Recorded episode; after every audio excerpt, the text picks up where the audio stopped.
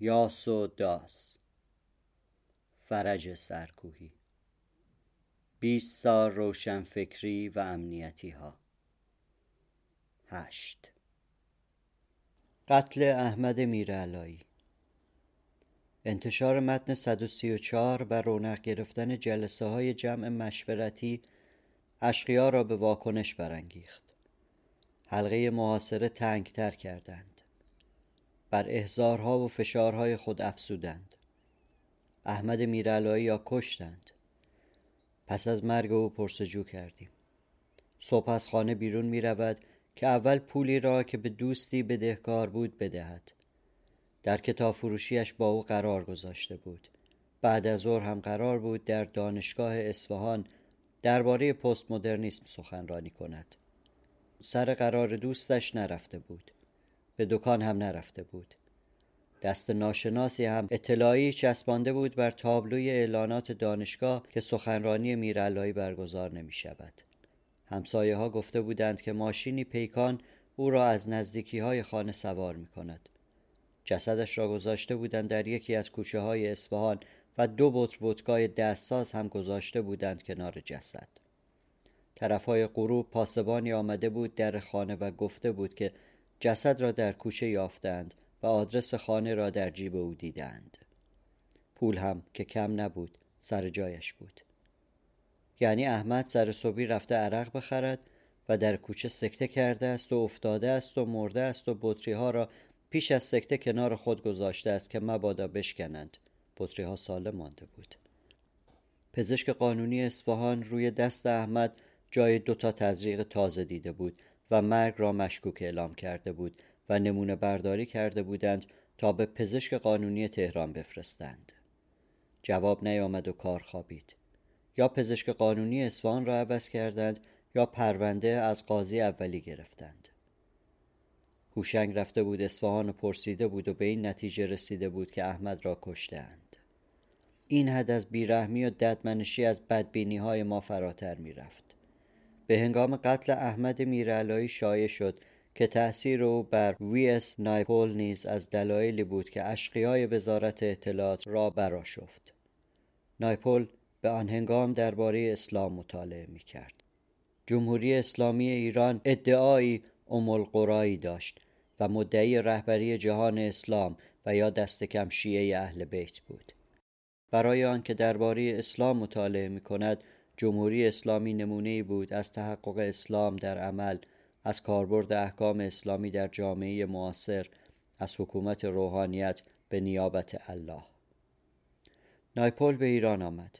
به آن هنگام نیز نویسنده‌ای مشهور و مطرح بود و سخن از اعطای نوبل ادبی به او چند سالی سر زبانها بود. حکومتیان این می‌دانستند و از تأثیر کلام او بر غرب و شبه قاره هند به خوبی آگاه بودند. سفر او را چنان برنامه‌ریزی کردند که بیشتر با خودی‌ها نشست و برخاست داشته باشد یا با روشنفکران غیر منتقد که جانب قدرت نگه می‌داشتند. نمی‌خواستند نایپول با روشنفکران منتقد دیدار کند و آن روی سکه جمهوری، فقر و سانسور و شکنجه و مدیریت ناتوان و فساد نهادینه شده و سرکوب افکار ببیند. تلاش می‌کردند که تصویری روشن و مثبت از جمهوری اسلامی در ذهن نایپول خلق کنند. آنچه نایپول پس از سفر خود نوشت، به ویژه با توجه به نفوذ کلام او بر مردم هند و پاکستان و بنگلادش و بخشی از آفریقا و نیز غرب، برایشان بسیار مهم بود. تا چشم او ببندند، سفرش مخفی نگه داشتند و ملاقات‌ها و نشست‌ها و دیدارهایش چنان برنامه‌ریزی کردند که می‌خواستند. ما به زمانی که حضور او در ایران مطلع شدیم که خبر جلسه‌ای در نشر فرزان، میزبان انحصاری نایپول، به گوش ما رسید. کسانی را برای حضور در آن جلسه دستچین و دعوت کرده بودند که سخن آنها به مباحث کلی فلسفی محدود شود. شنیدیم که برنامه نشست را آقایان بهاءالدین خرمشاهی و داریوش شایگان و جهانبگلو کارگردانی می کنند. هیچ یک از اعضای جمع مشورتی کانون نویسندگان و هیچ یک از امضا کنندگان متن 134 به آن نشست دعوت نشده بودند.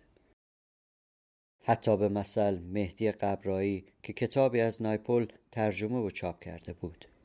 تلاش چند تن از نویسندگان برای دیدار با نایپول به جایی نرسید. می‌خواستم مصاحبه‌ای با نایپول برای چاپ در آدینه تهیه کنم. کنجکاو هم بودم که به او چه گفتند درباره ما که چنین او را محاصره و انحصار کردند. از مهدی قبرائی که یکی دو کار او را ترجمه کرده بود خواستم که به نشر فرزان تلفن کند و راهی برای دیدن نایپول در محاصره بیابد. مهدی از بچه‌های زندان شاه بود و از امضا کنندگان متن 134 و با آدینه همکاری داشت. زنگ زده بود که مترجم نایپول است و راغب دیدار او. گردانندگان نشر فرزان راه و وقت نداده بودند. بخت برنامه ریزان یا هوشیاری نایپول سد محاصره شکست. نایپول خبر داشت که احمد میرعلایی به سال 1362 کتاب هند تمدن مجروح او را به فارسی ترجمه کرده است. این را نتوانسته بودند از او بپوشانند، چون هر نویسنده‌ای مشتاق دیدار با مترجم خود بود و می‌دانست که احمد از بهترین مترجمان ایران است. دیدار از اصفهان نیز از برنامه‌های او بود و احمد نیز ساکن اصفهان. از تهران به احمد خبر داده بودیم و او مطلع بود از آن حصارها و برنامه ریزیها. به خواست نایپول دیدار با احمد در اصفهان دست می‌دهد. نایپول دو سه روزی در اصفهان می‌ماند. احمد با هوشیاری و دانش و وقوفی که داشت تأثیر عمیقی بر او می‌نهاد، تأثیری که در مقالات بعدی او هویدا است. احمد محاصره می‌شکند و از آن روی سکه فرهنگ تک‌صدایی سرکوبگر حکومت از واقعیت‌ها با نایپول می‌گوید. هرچه را که وزارتخانه‌های ارشاد اسلامی و اطلاعات، دفتر رئیس جمهوری، عوامل مستقیم و غیر مستقیم، نزدیکان به قدرت، دکان‌های دونبش، روشنفکران نامنتقد رشته بودند، پنبه می‌کند. اشقیا خشمگین و دولتیان برمی‌آشوبند. به هنگام قتل احمد شایع شد یا برای ترساندن ما شایع کردند که نشست‌ها و گپ و گفت‌های احمد با نایپول نیز از دلایل قتل او بوده است. اکنون که این می‌نویسم، نایپول برنده جایزه ادبی نوبل و احمد در خاک خفته است. جهان پیر است و بی بنیاد، از این فرهاد کش فریاد. جمع مشورتی تصمیم گرفت جلسه یادبودی برای احمد برگزار کند. مسئولیت بر هوشنگ و براهنی و مختاری و منصور و من و اگر درست یادم مانده باشد محمد علی افتاد. جلسه را در سالنی در کوی نویسندگان مطبوعات در شهرآرا برگزار کردیم. فرزانه طاهری جلسه را اداره کرد. هوشنگ همان داستان معروف برخس و میرعلایی را خواند. از کارهای خوب هوشنگ است که خود در داستان کوتاه در ایران بهترین است. براهنی و حقوقی و سپان و بهبانی و کوشان و من و غیره شعر و داستان و متن خواندیم. عنوان سخنرانی من دین نسل ما به احمد میرعلایی بود. به رغم آنکه جلسه را اعلام نکرده بودیم جماعت خوبی آمد. بعضی از متن‌های آن روز در مجله دوران چاپ شد. احمد میرعلایی نه تنها یکی از بهترین مترجمان ایران است که انتخاب‌های او در ترجمه همواره پاسخی بود به نیازهای روشنفکران و به پرسش‌های زمانه. من این معنا را در آن مقاله که در مجله دوران و شب دردمند آرزومندی آمده است باز گفتم. نیما در هتل پادله. پس از انتشار متن 134 تعداد ما از 10-15 نفر معمول بیشتر شد. قرار شد که همه کسانی که متن را امضا کردند حق شرکت در جلسه‌های جمع مشورتی داشته باشند که با توجه به شیوه ما که اقناع بود خود به خود به معنای حق رأی هم بود. علاوه بر نوشتن منشور هر جا که فرصتی دست می‌داد و مجالی یا هر جا که ضرورت می‌افتاد دست به کار می‌شدیم. جلسه پادله را جمع مشورتی برگزار نکرد، اما برخی از اعضای مؤثر آن در جلسه حضور داشتند. 100مین سال تولد نیما بود و یونسکو کنگره‌ای در تهران برگزار می‌کرد. برنامه را دولتی‌ها قبضه کرده بودند و ما هم که اجنبی بودیم. روال جمهوری اسلامی است که دشمن مرده را مصادره می‌کند. نیما را مسلمان کرده بودند و شیعه و مرید اهل بیت. بچه‌های شمال فرصت مغتنم شمرده بودند و اجازه گرفته بودند که جلسه‌ای در هتل پادله نزدیک ساری دور از شهر برای نیما برگزار کنند. از ماها نیز دعوت کردند. فرصتی بود تا کنگره‌ای واقعی و پربار برگزار کنیم در مقابل کنگره دولتی در تالار وحدت که از نیمای مصادر شده تصویر مرد مذهبی پرداخته بودند و سخنرانان چنان با نیما بیگانه بودند که یکیشان درباره امکانات و زیبایی‌های غزل حرف زده بود و یکی درباره قصیده سرایان قرن چهارم هجری. دهنکجی یا نادانی؟ در 3 روز جلسه پادله، هوشنگ، سپان، غزاله، فرزانه، منصور کوشان، علی اشرف درویشیان و من و کسانی دیگر درباره نیما حرف زدیم. عنوان سخنرانی من بود شب نیمایی، طرحی نو در دوره‌بندی شعر نیما که در شب دردمند آرزومندی آمده است. در این مقاله شعر نیما به 4 دوره تا ققنوس، ققنوس تا آی آدم‌ها تا دل فولادم و دل فولادم تا شب همه شب دوره‌بندی شده و ققنوس و 9 افسانه را آغاز شعر نیمایی دانستم. مقاله را با درآمدی در آدینه چاپ کردم که آخرین نوشته من پیش از بازداشت در فرودگاه مهرآباد تهران بود. لحن و محتوای این درآمد فضای ذهنی مرا پیش از دستگیری نشان می‌دهد. می‌توان دید که کاتب آن مکتوب مرگ خود در حدیث دیگران باز گفته است. آنان که اجازه جلسه هتل پادله داده بودند تصور چنین جلسه‌ای نداشتند. مردم از جلسه بیخبر بودند، اما خشم حکومت تیزتر شد. نامه درباره قانون مطبوعات و حکم گردون. نامه مطبوعات از اینجا آمد که گروهی از نمایندگان مجلس طرح قانون جدید مطبوعات را در روزنامه‌ها به نظرخوانی گذاشتند. قانون مطبوعات بر کتاب و نشر نیز ساری بود. جمع مشورتی بر آن شد که نقدی بر قانون مطبوعات بنویسد. گروهی از ما از جمله هوشنگ و سپان و براهنی و جواد مجابی و منصور و من انتخاب شدیم تا در متنی نظرمان درباره قانون مطبوعات بنویسیم. اما کار پیش نرفت که فشارها از حد گذشته بود و قانون مطبوعات نیز چنان بیراه بود که جز الغای کامل درمانی نداشت. نوشتن نامه‌ای در دفاع از آقای عباس معروفی پس از محاکمه ایشان مطرح شد. آقای معروفی پس از پس گرفتن امضای خود در متن 134 عضو جمع نبود، اما زمانی که دادگاه مطبوعات گردون را بست و آقای معروفی را به عنوان صاحب امتیاز و مدیر مسئول مجله به شلاق محکوم کرد، جمع مشورتی تصمیم گرفت که نامه جمعی در اعتراض به حکم بنویسد. پیش از آن چندی از اعضای جمع که در حکم دادگاه نامشان برده شده بود به دلیل نوشته‌هایی که در گردون چاپ کرده بودند نامه‌هایی در اعتراض به این حکم نوشته بودند. من نیز در مقاله‌ای در آدینه به حکم اعتراض کرده بودم، همان کالب و چکافی یک رأی که در شب دردمند آرزومندی نیز آمده است. اما اقدام جمعی نیز ضروری بود. در 2 جلسه‌ای که برای نوشتن نامه تشکیل شد، هوشنگ گفت که از وزارت اطلاعات به او خبر دادند که آقای معروفی به آلمان می رود و گفت در آن صورت نوشتن نامه بیفایده است. من و دیگران باور نکردیم. گفتیم که خواستند با دادن خبری نادرست از نوشتن نامه جمعی ما جلوگیری کنند. بر قوانین ایران و نیز بر اساس رویه‌ای که تا آن زمان جاری بود، کسی که پرونده اتهامیش در قوه قضاییه مطرح می‌شد تا تعیین تکلیف نهایی، یعنی تا صدور حکم دادگاه دوم، ممنوع الخروج می‌شد. چه رسد به آنکه کسی در دادگاه اول محکوم هم شده باشد که آقای معروفی شده بود. آقای عباس معروفی به قانون و نیز به عرف و روال نمی‌توانست از کشور خارج شود. گفتیم که خبر خروج او از حیله‌های وزارت اطلاعات است. هوشنگ گفت که اطلاعات می‌تواند او را خارج کند، اما ما با حرف گلشیری مخالفت کردیم و گفتیم برای گمراه کردن ما خبر دروغ به تو دادند. پس پیشنویس نامه را نوشتیم و قرار شد در جلسه روز بعد یا 2 روز بعد آن را نهایی و امضا کنیم.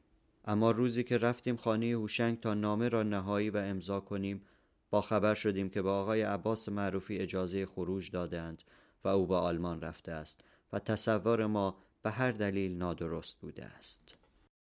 از واکنش افکار عمومی جهان ترسیده بودند. با خروج آقای معروفی از کشور نامه را کنار گذاشتیم.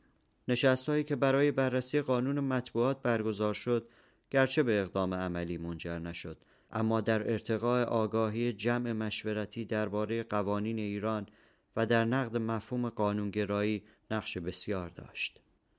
برخی که بر ذکر موادی از قانون اساسی در مقدمه منشور اصرار داشتند، با مطالعه بند قانون مطبوعات از اصرار خود دست برداشتند و عطای آن به لقایش بخشیدند. قانونگرایی در برابر استبداد فردی و خودسری مراکز متعدد سرکوب از مشروطه تا کنون یکی از شعارهای ایرانیان بوده است. بررسی قانون مطبوعات به ما نشان داد که این قانون تا کمترین حد آزادی بیان نمی‌خواند. نویسنده را به تبلیغ سیاست‌های نظام و مبانی اسلام موظف می‌کند. آیت‌ها را در این قانون چنان قابل تعمیم نوشتند که زبان ما بسته و دست قدرت باز باشد. حتی ترکیب هیئت منصفه را چنان تعیین کردند که تنها روزنامه نویس آن منتخب به وزارت ارشاد است، نه به مثل نماینده روزنامه نویسان. برای نویسندگان مستقل یا نماینده آنان نیز جایی در این هیئت نیست. التزامی به چنین قوانینی جز قتل آزادی بیان و خلاقیت نبود. 1373 دوره تازه سرکوب. سال 1373 سرکوب روشنفکران جدی‌تر شد. احضارها و تهدیدها، جلسه‌های فشرده آزار و بازجویی، تعقیب‌های آشکار و پنهان و خرد کردن آدم‌ها با تاکتیک‌های گوناگون، پرونده‌سازی و تشدید جنگ روانی، مخدوش کردن چهره‌های نامطلوب و برساختن چهره‌ها و جریانات موازی را شدت دادند. فشار بر من به ویژه از سال 1373 شدت گرفت. غفار حسینی را چند بار به بازجویی برده بودند. پیش از مرداد 1373 یک بار در جلسه جمع مشورتی گزارش داد که مدت‌ها است او را احضار و بازجویی می‌کنند و این بار او را به هتلی می‌برند و از جمع مشورتی می‌پرسند و تهدیدها می‌کنند. اتاق‌هایی در چند هتل 5 ستاره از جمله لاله و استقلال و آزادی در اختیار وزارت اطلاعات بود و برخی از کارمندان مأمورشان. غفار گفت که از حرفای آنها فهمیده است که نسبت به چند نفر حساسیت بیشتری دارند و از جمله مرا نام برد و محمد مختاری را. همان شب به خانه ما آمد و گفت که بازجویان اطلاعات به او گفتند که سرکوهی را سر به نیست می‌کنیم، چون هم در آدینه و هم در جمع مشورتی نقش مهمی دارد. آن شب غفار هشدار داد به من که بهتر است فرار کنی یا مدتی در خانه بنشینی که در خطری. فریده زبرجد ماجرای آن شب را در مقاله‌ای با عنوان مبارزه کردیم و پیروز شدیم که در کتاب دوم زندان آمده نوشته است. بعدتر دانستم که غفار درست میگوید، اما آن شب گفتم که بلوف میزنند و قصد ترساندن دارند. از آن پس و به ویژه پس از مرداد 1373 احضارها شدت گرفت. 3 یا 4 بار مرا به وزارت اطلاعات احضار کردند. در وزارت تهدید بود و کتک و دشنام و چشم بستن و پرونده سازی. جوانی بود بددهن و فحاش و بیسواد و کمهوش که مرا به مرگ تهدید میکرد و زندان و شکنجه و مصاحبه اجباری و بی‌اعتبار کردن. دست به زن هم داشت. 2 بار هم مرا به هتلی خواندند تا در محیطی متفاوت با بحث‌های ارشادی رأفت خود نشان دهند. کسی بود که خود را علی آقا معرفی میکرد. عاقل مردی بود، کتابخوان و اهل بحث، با ماسک اصلاح طلبی. میگفت دریافتند که خشونت راه به جایی نمیبرد و از آشتی ملی میگفت.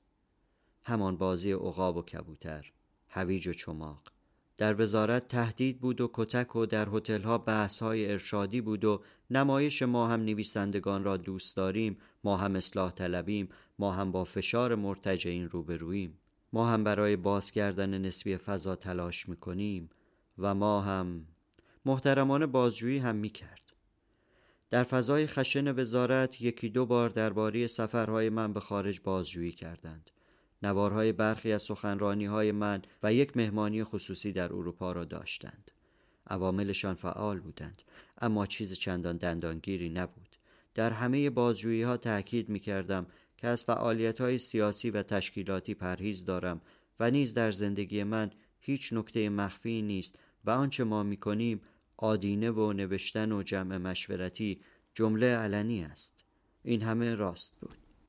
جز قدرت و بیرحمی و داغ و درفش، آنچه به آنها برتری می‌داد اطلاعاتشان بود که از همه جا و همه چیز، از پرونده سابق ما در زمان شاه بگیر تا نوار جلسه‌ها و مهمانی‌های رسمی و خصوصی. در گفتگوهای خشن و مهربانشان با اشاره به این یا آن رابطه خصوصی، این یا آن اظهار نظر یا رابطه سیاسی، این یا آن رخداد در گذشته و حال، با اشاره به جزئیات زندگی اجتماعی و شخصی و ادبی قربانی و همکاران و دوستان او به اصطلاح برگ می‌زدند. می‌کوشیدند شکار خود را در موقعیتی ضعیف و شکننده قرار دهند، زیر پای او خالی کنند، او را به همگان بدبین کنند. شنود داشتند و تلفن‌ها هم همه جا کنترل بود و عواملی هم داشتند لابد. آنچه ما را مسئول می‌داشت، اگر مسئولیتی در کار بود، علنی کاری ما بود و اینکه هیچ کار مخفی نمی‌کردیم. حربه‌هایشان هم همان خشونت بود و توهین و تحقیر و تهدید به شکنجه و اعترافات تلویزیونی اجباری و اختلاف افکنی و تخریب شخصیت از راه شایع پراکنی و پاشیدن بذر بدبینی و یأس. اطلاعاتشان را بیشتر با شنود و تعقیب مراقبت به دست می آوردند که در مورد ما که هیچ مخفی کاری نمی کردیم آسان بود و از عوامل نفوذیشان در میان ما بیشتر برای خط دادن بهره می گرفتند و اختلاف افکنی و شایع پردازی درباره این و آن چهره فعال و پرداختن دروغ و راست درباره زندگی خصوصی آن و این. خط دادن و منزوی کردن و ترور شخصیت‌های مخالف و مطرح کردن چهره‌های موافق یا نزدیک به سیاست‌های خود شیوه‌ای بود که به ویژه در میان ایرانیان خارج از کشور با موفقیت به کار می‌بردند. از شگردهای مهمشان یکی هم این بود که همه را مستقیم و غیر مستقیم مأمور خود معرفی کنند و مأموران واقعی خود بپوشانند. چنین بود تا رسیدیم به برنامه هویت که از گامهای مهم حکومت و وزارت ارشاد در زمینه مبارزه با تهاجم فرهنگی بود و سرآغاز موج جدید و مرحله تازه. زمینه اصلی برنامه هویت و آنچه پس از آن رخ داد و از جمله بازداشت و توطئه کشتن من و قتل‌های دیگر همان نظریه تهاجم فرهنگی بود. تهاجم فرهنگی و برنامه هویت. نظریه تهاجم فرهنگی بستر اصلی برخورد نظام اسلامی با روشنفکران و جمع مشورتی بود. گمانم به سال 1364 و پس از انتشار شماره 5 آدینه بود که کیهان هوایی مقاله‌ای نوشت به قلم آقای عبدالله شهبازی، همان که بر کتاب‌هایی که زندانبان به اجبار در زندان می‌نوشتند مقدمه می‌نوشت. پسر آقای حبیب الله خان شهبازی بود که در قائله خانهای قشقایی علیه اصلاحات ارضی شاه اعدام شده بود. آقای عبدالله شهبازی به دوران دانشجویی در دانشگاه شیراز در ارتباط با محفلی چپ به زندان افتاد. 2 سال در زندان عادل‌آباد شیراز با ما همبند بود و همانجا به ارشاد آقای محمد علی عمویی از افسران حزبی به حزب توده دلبسته شد. پس از انقلاب گمانم عضو بالای سازمان جوانان حزب بود یا چیزی از این قبیل.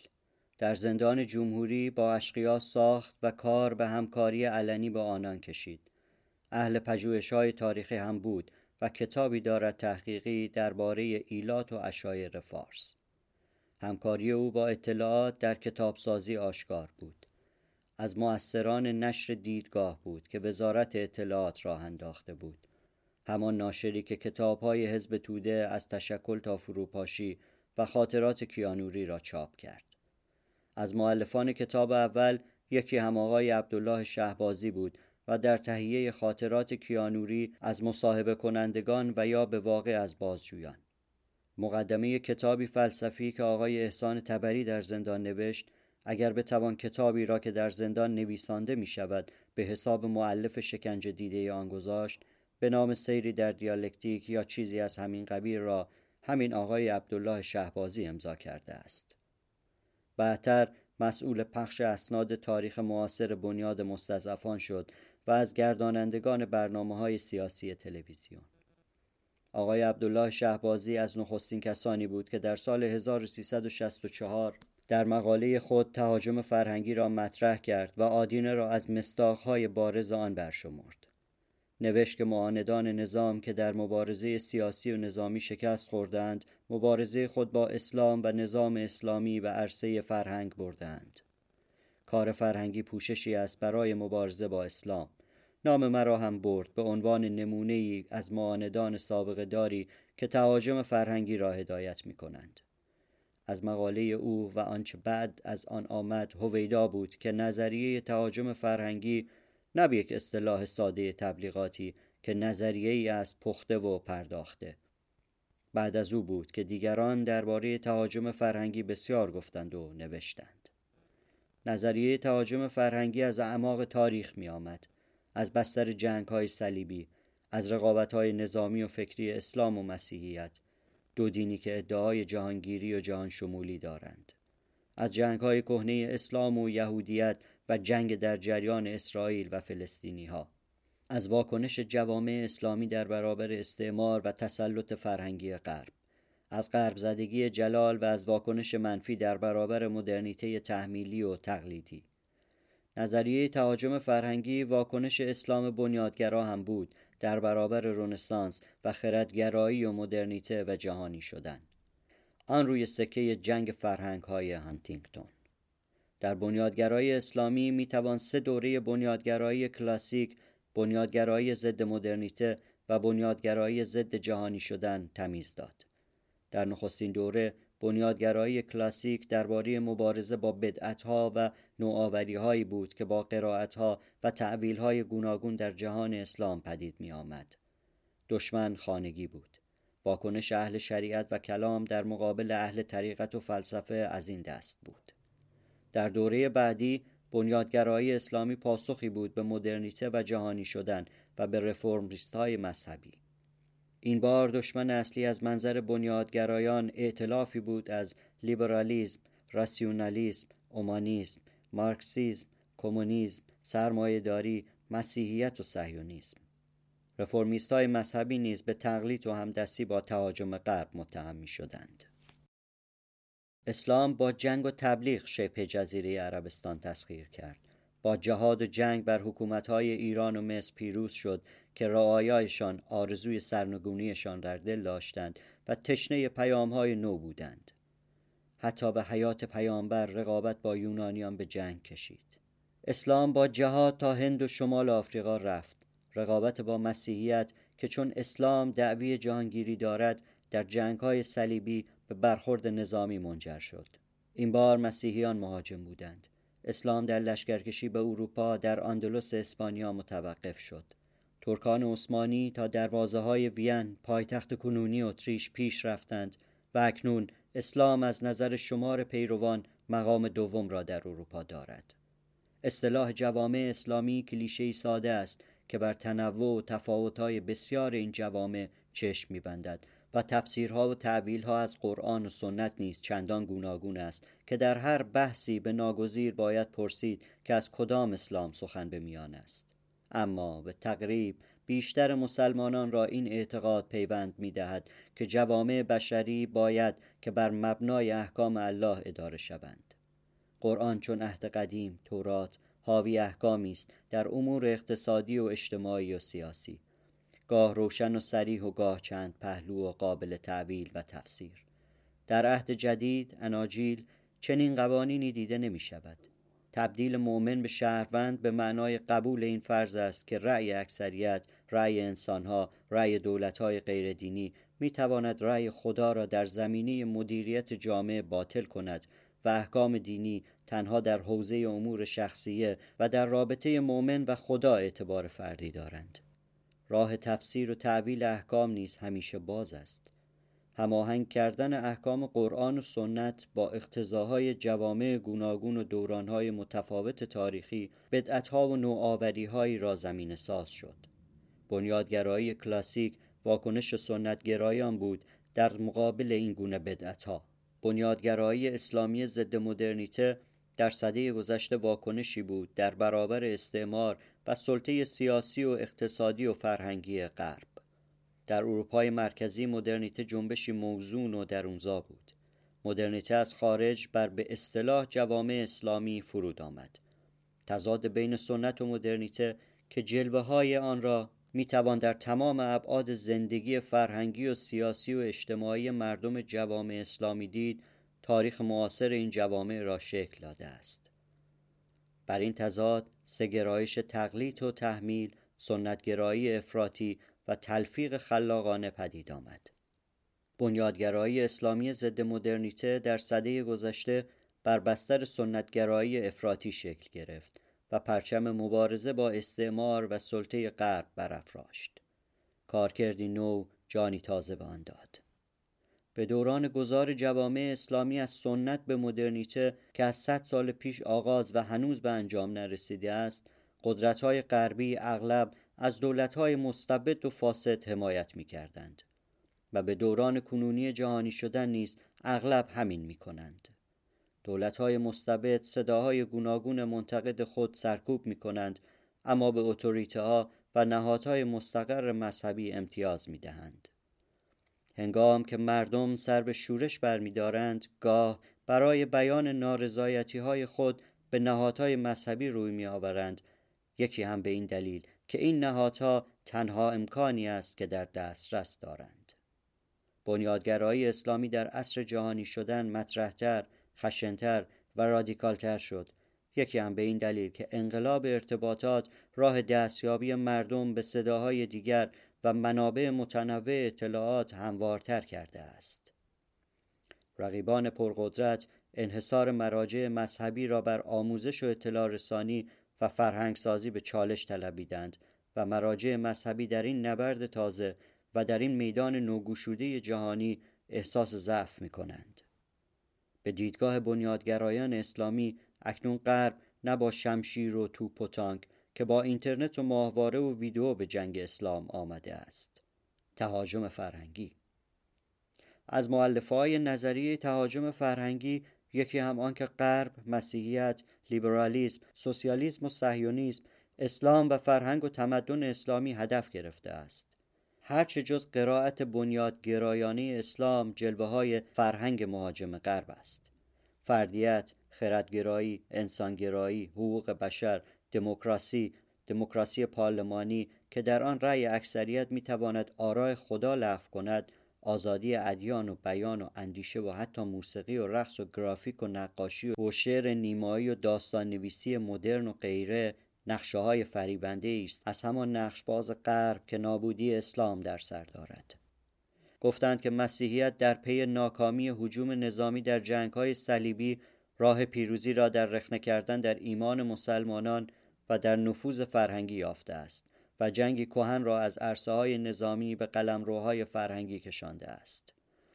بر ماست که برای مقابله با این هجوم در عرصه‌های فرهنگی بجنگیم تا راه بر سلطه غرب ببندیم. آرزوی دیرینه ایرانیان که همواره تاریخ از بحران هویت در تعب بودند برای برساختن هویتی ممتاز و نیز آرزوی استقلال که دست کم از مشروطه تا 10 ساله اول حکومت اسلامی از جمله خواستهای اساسی ایرانیان بود نیز بستری مناسب و بارآور بودند برای نظریه تهاجم فرهنگی که دم از هویت میزد و استقلال فرهنگی. کمونیستای ایرانی بر قرائت روسی و چینی خود از مارکسیسم بیشترین دستاوردهای تمدن مابعد رنسانس را فرهنگ منحت سرمایه‌داری می‌دانستند. اصحاب نظریه تهاجم فرهنگی از کمونیست‌های ایرانی مفهوم انحطاط فرهنگ غرب، سرمایه‌داری و از پست مدرنیست‌ها تأکید بر حفظ خرد فرهنگ‌ها و نسبیت فرهنگی به وام گرفتند. در نظریه تهاجم فرهنگی تعاطی فرهنگ‌ها جایی نداشت. جنگ فرهنگ‌ها اصل بود و خاکریز و آماج اول، روشنفکران ایرانی بودند که به منظر صاحبان این نظریه اسب تروای غرب بودند. حاکمان مستبد بودند و به کارگیری روش‌های نظامی و پلیسی را در آنچه جنگ می‌نامیدند و در برابر آنچه تهاجم فرهنگی تلقی می‌کردند روا می‌داشتند. رفرمیست‌های اسلامی نیز گرچه با به کارگیری برخی روش‌های خشن نظامی و پلیسی به دلیل ناکارایی این روش‌ها و یا به دلیل اعتقاد به حدی از مدارا و رواداری مخالف بودند، اما زمانه را زمانه بازگشت آدمی به معنویتی می دانستند که از رنسانس به بعد و با جایگزینی انسان مداری به جای خدا سالاری از دست رفته بود.